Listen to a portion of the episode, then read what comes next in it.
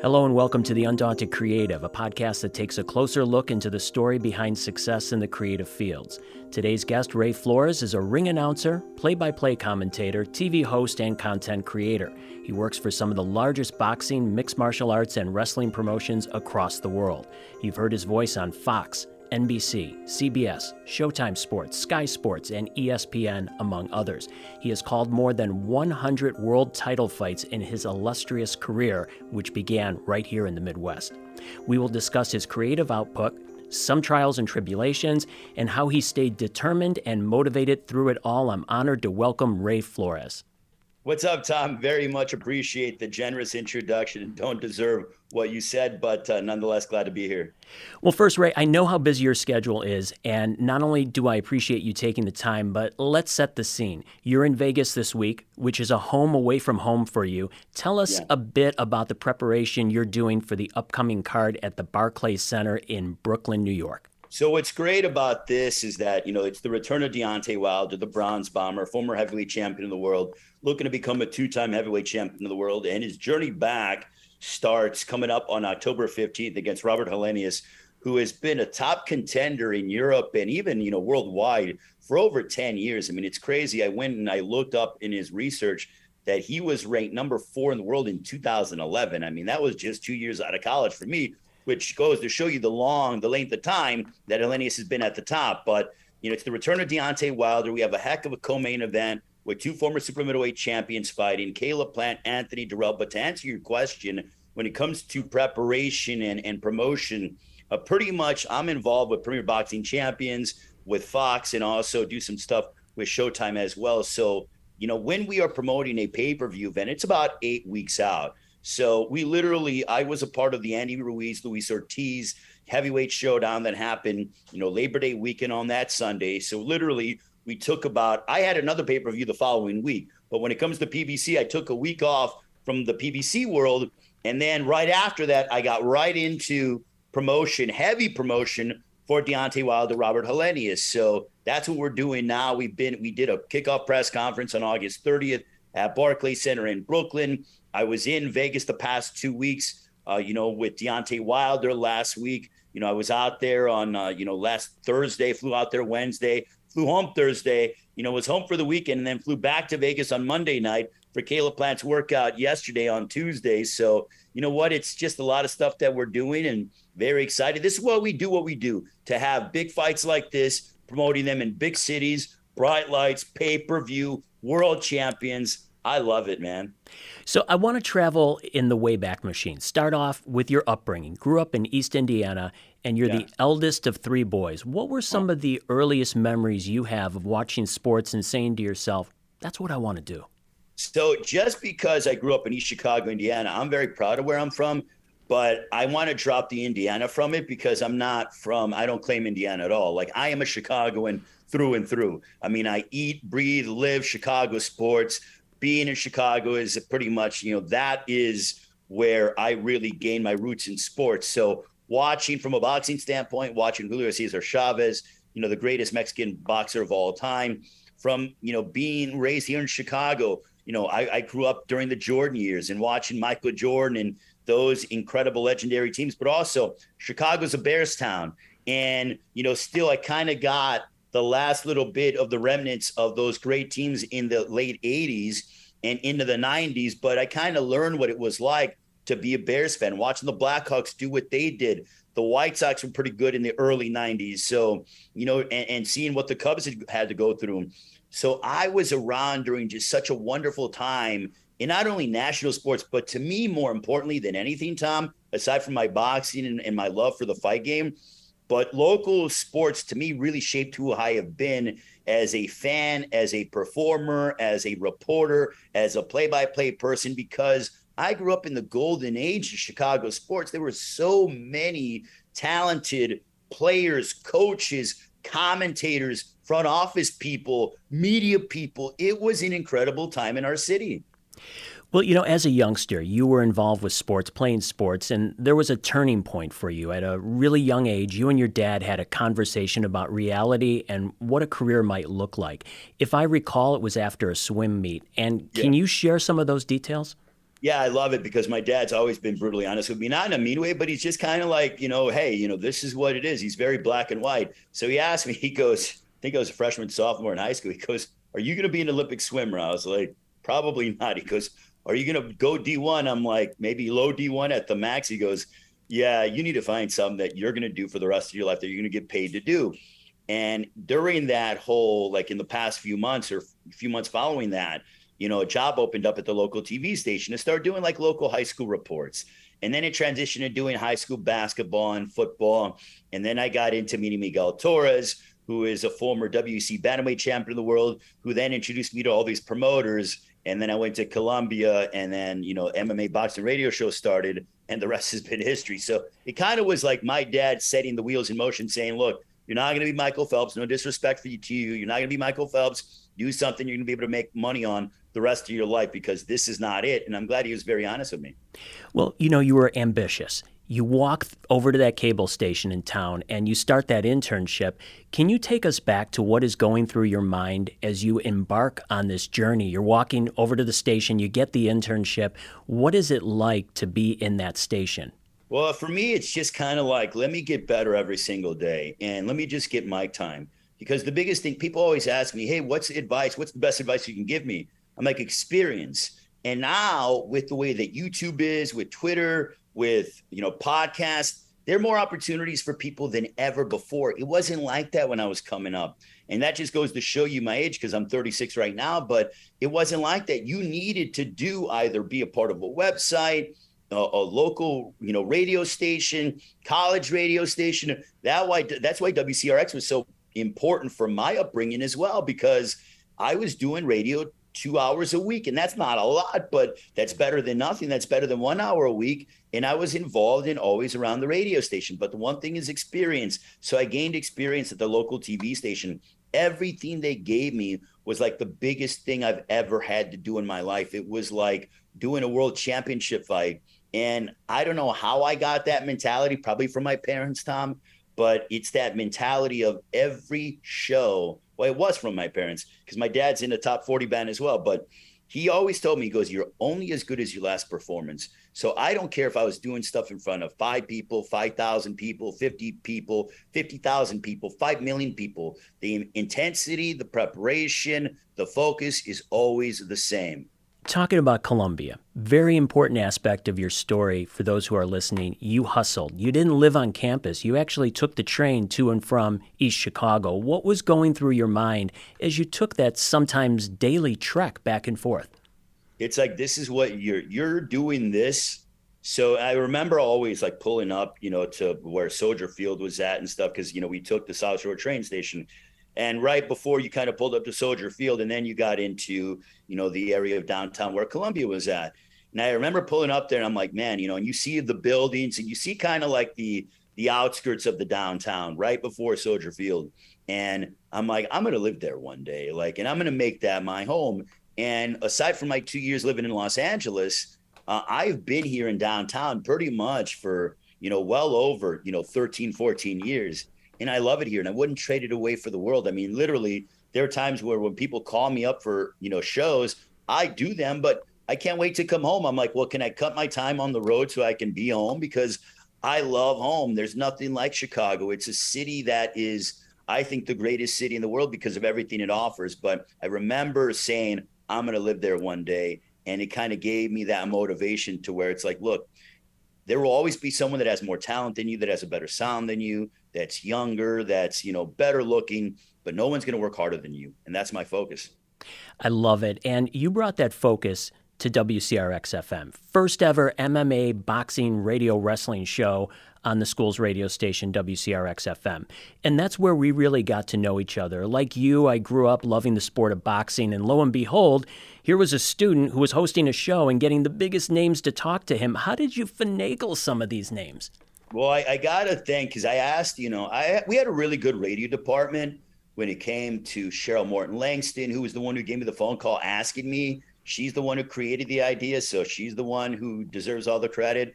Uh, Tony Kwasinski as well. You were there. Uh, you know, George Czar was there. Jim Mitchum. We had a lot of talented instructors. So I kind of picked from everybody's brain.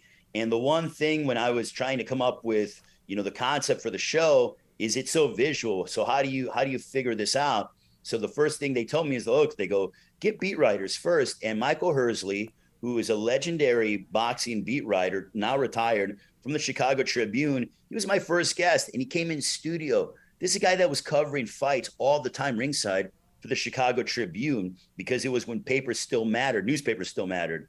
Because of that, I was introduced to Bernie Barmazel. Bernie Barmazel is the publicist for 8 Count Productions, a local boxing promotion in the Chicagoland area. When Mayweather and De La Hoya started coming this way for their press presser, I think they did eight cities in I don't know how many days prior to their fight in 2007. I asked Michael if he can, you know, talk to Bernie for me. Bernie goes, Yeah, you know, he's a college kid. He's been covering our local shows. I'll credential him. Bernie credentialed me. That's when I was able to talk with, you know, you know, De La Hoya and Mayweather, and then it just kind of built from there. But it's crazy to think that now I work with Bernie Barmazel. Now I do stuff with Floyd Mayweather's publicist on a regular basis, Kelly Swanson, and life comes full circle. And I, like literally ten years later, following the the Mayweather De La Hoya presser in Chicago, there I am in London it's Mayweather on my right, McGregor on my left. I'm in the middle, and we're ending the Mayweather McGregor press conference and the World Tour. That's amazing. And, you know, the other thing that we sort of come full circle with at that time is you go back to the internship route. You have the opportunity to intern for both sports stations in Chicago at different junctures of your academic career. What were some of the takeaways from each of those stops? You better be ready to work because you know when it comes to you know that world it is one of those things tom that like you know you have to put in the time. You have to put in the effort. And you know what? I worked late at espn 1000 and i would go on to work there five years from 2011 to 2016 and then also at the score i worked in the morning. So i had to be up at 3 a.m to get to the station by five to work in the morning. So i worked the early morning shift with the score and i worked the late night shift with espn 1000 and I loved every minute of it because that's when you know you learn how to cut up tape. You learn what it was like to listen for a soundbite. Like even things now when I do interviewing, because I wasn't even on the air those stations. I was just an intern, cutting up tape, doing you know show prep for the guys, doing whatever it was that we needed, paying attention to all the scores. And what I learned is kind of how to listen for that really good soundbite. So when I'm interviewing guys now, fighters, and they say something well, I turn that around when I'm asking the question because I am trained to listen for sound bites and those big, like, oh man, I can't believe you said that. I learned that when I was at ESPN 1000. And then I took that into my momentum with the score, and it just helped broaden my horizons as a journalist. So intuitive. And you get hired by ESPN as a sports anchor. At the time, um, you're also your ring announcing career is starting to become more active. You're flying all over the world on the weekends to ring announce, and then you hit a crossroads in your career. You really had to bet on yourself. So yeah. you jumped into the ring announcing full time. Crucial decision. Yeah. Looking back, how did you come to that decision? Well, it was one of those things that because I was a sports anchor with ESPN 1000, and updates were kind of not becoming as relevant because everyone has the scores in their hands now, you know, in the palm of their hand on their phone, you know, with all these apps. So it was one of those things that Premier Boxing Champions, this is 2016. I got with them in July of 15. And it was like a little over a year. And I'm like, you know what? These guys really treat me good. You know, they're giving me good opportunities to ring announce on FS1, on Fox, do all these press conferences. You know, I, I had to pick. And the one thing, and I'll and I'll give I got to give both guys credit. I got to give Jonathan Hood credit, and I got to give the late great, my dear friend, may he rest in peace, Jeff Dickerson, all the credit in the world. Both guys told me they said, listen, they go never pass up anything nationally for anything locally, not just this place, but anything locally. It'll always be here. Anything nationally, you take. Don't even question yourself. Both guys were my radio big brothers.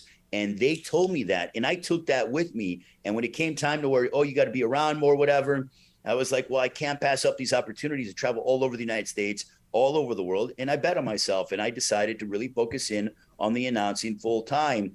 And literally less than a year after I made that decision, the Mayweather McGregor tour rolled around, and I was a part of that where we did four cities in four days, and I did the prep, the promotion even during fight week, the grand arrivals, and you know doing the fight, you know doing the translation for the fight on pay per view, you know, um, you know going ahead and being um, you know helping out Sugar Ray Leonard when it came to research. I mean, it was unbelievable, and and the journey has been fantastic. Well, another huge moment, which I love to tell students about, is you're working the undercard of a Mayweather fight, and afterwards you go to Floyd Mayweather's mother's house. yeah. I want to give you the floor to tell this amazing story. So I became good friends. I mean, I really become friends with a lot of people in the sense that, you know, I just I connect with people and I, I really enjoy being around people. I enjoy good people with good energy. And I remember meeting at one of the local Bobby Hitz fights because I was a ring announcer for Hitz Boxing. Bobby Hitz a local promoter, a legend in this area, without question. And I remember my buddy came up to me. He's like, "Hey, you know, I'm, you know, my name is Cedric. Blah blah. You know, I'm a big fight fan." We started talking. We hit it off right away. And then this is I did Mayweather Canelo the undercards. That was my first big Vegas fight. I did undercards for that September 13 during Mayweather Maidana, him and I kept in contact, and he came and hung out at a few fight parties I was doing. And he goes, "Hey man," he goes, "I want you to stay until Monday. You know, I'm really tight with Floyd. Like I've known Floyd for 15, 20 years. I know his family. We'll go over to his mom's house. They do a victory party on that Sunday. I'm like, cool. Picks me up at one o'clock in the afternoon. We're out. Everyone's having a good time. Floyd rolls in around seven o'clock. They show the fight over. They watch his fight. They watch the victory. Everyone's paying attention. Katt Williams happens to be there my buddy introduces me to Katt Williams, like, hey, Ray, this Katt Williams. And then my buddy, like, I didn't even ask him to do this. He's like, hey, Ray's a big ring announcer. He's really coming up. And then Katt looks at me, goes, I could use somebody like you. I'm like, and then my buddy's like, what do you mean? What? He goes, yeah. He goes, I'm doing, I'm doing my HBO comedy special. I'm coming back next week. Uh, you know, I I need, uh, you know, we wanted to get Michael Buffer, but hey, if we can't get Michael Buffer, you're the next best thing. And he goes, send me a tape. And my buddy goes, no, nah, no, nah, he's not going to send you a tape. And I was like, what? And he goes, yeah. He goes, he told Katt, he goes, he can audition for you right now. He goes, he goes, tell him, you know, tell, give him something to say.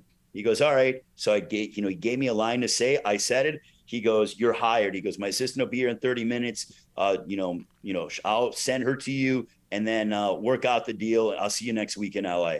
And that's how it happened. Like literally just, again, it, all these things had to happen for me to be in this particular place at this particular time my buddy put me on the spot without me even knowing it. But my, the reason why I tell you this is always be ready. Like that's my focus. Always be ready. Never not be ready. It's all what we tell fighters, what I tell myself, what I tell other announcers. Always be ready. I was ready. I wasn't like, oh, I can't do it. I was like, yeah, okay. What do you want me to say? Not even hesitating. I was like, okay, here we go.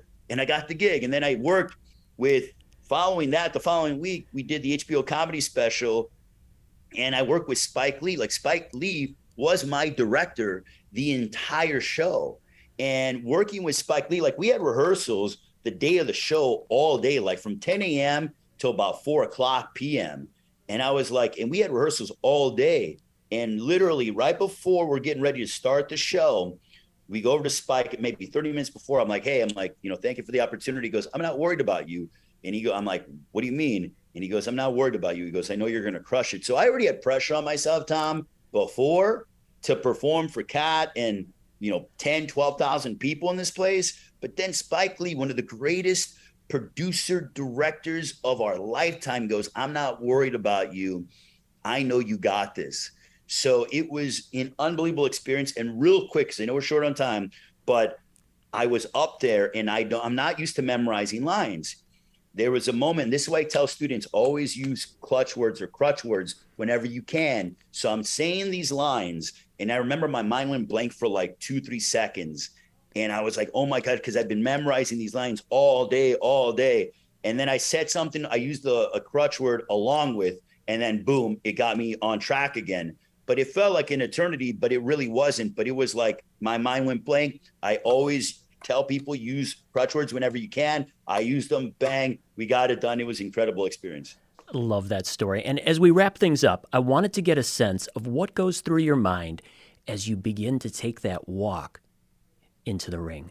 It's freaking awesome. You know, so one of my favorite my favorite country to visit on the planet is Japan. And I've been fortunate to work three world title fights in Japan over the past several years. The last one was Gennady Golovkin, Ryota Murata at Saitama Super Arena.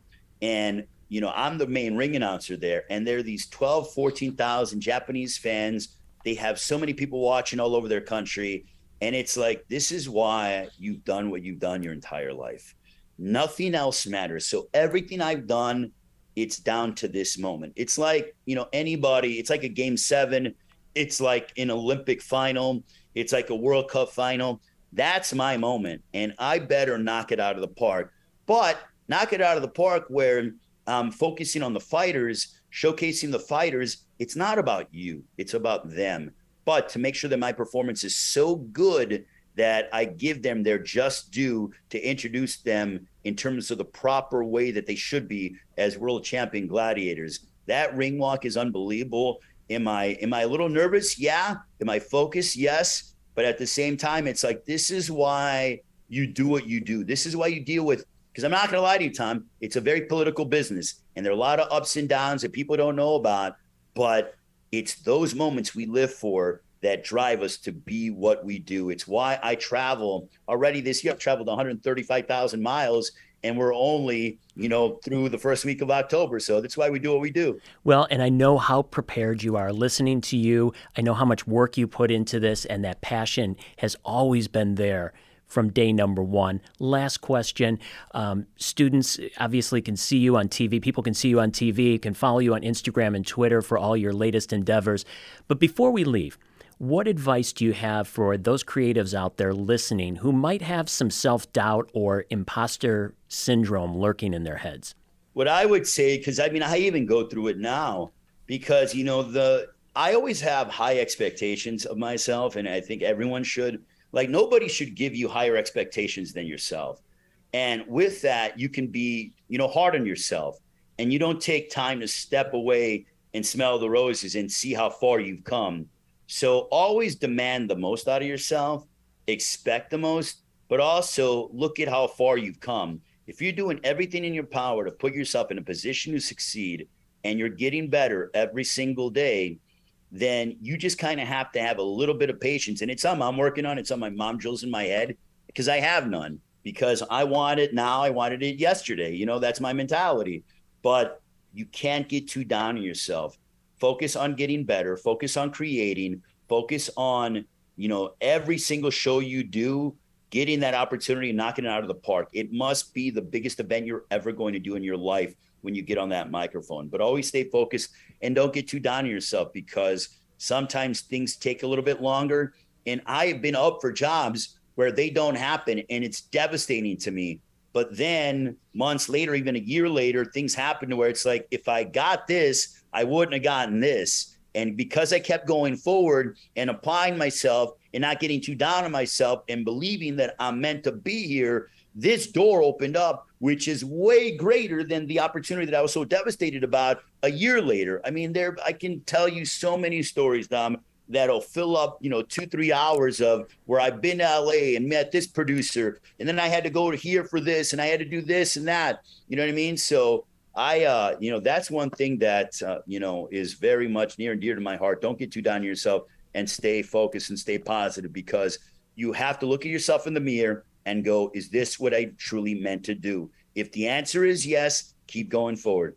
Sage advice. Ray Flores, it was an honor having you on the Undaunted Creative.